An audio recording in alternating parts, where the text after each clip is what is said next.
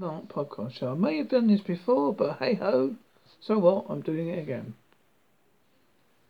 Astronauts who had life changing changing experiences with aliens.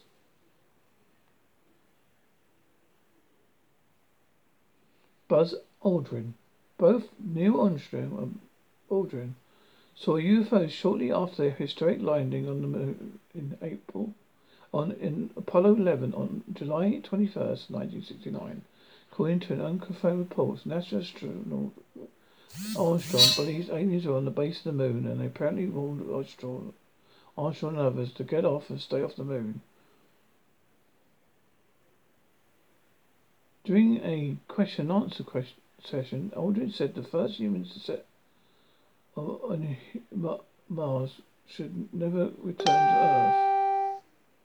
One, when one user asked oh, Aldrin if he believed in aliens and asked him about sightings he saw on Apollo 11, the astronaut replied, On Apollo 11, en route to the moon, I observed a light out the window. It appeared to be moving alongside us. There are many explanations what it could be, other, other than another spaceship from another country or another world. It was, it was, it was either, it was either the rocket we separated from or four panels that moved away when we extracted the lander from the rocket. And we nose to nose with the two spacecrafts. Those Aldrin like to describe the sightings as extraterrestrial craft, he believes there are other life forms in space. Edgar Dean Mitchell. In 1971, Mitchell began, became the sixth person to walk on the moon, and the journey spiritually transformed him, his life, in such a way that he devoted much of his time exploring esoteric realms of science, psychic phenomena, and existence of extraterrestrial beings.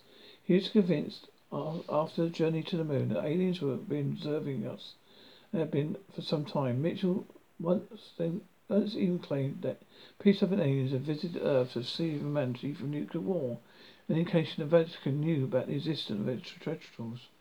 Mitchell has been outspoken about his belief in aliens, told people uh, cite that the top ranking military sources have spotted UFOs during weapons tests. He also said that strange craft flying over missile bases at the White Sands facility that have been spotted by military insiders. The facility is a government-owned rocket engines test site where the world's first nuclear bomb was detonated in 1945. Gordon Cooper.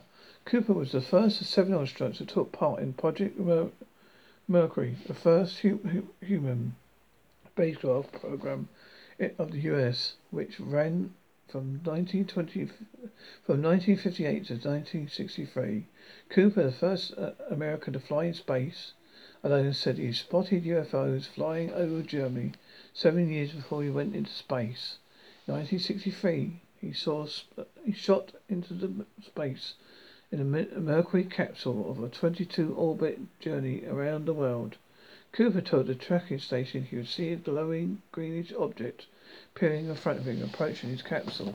The UFO was reportedly real and solid because even the tracking radar had picked up that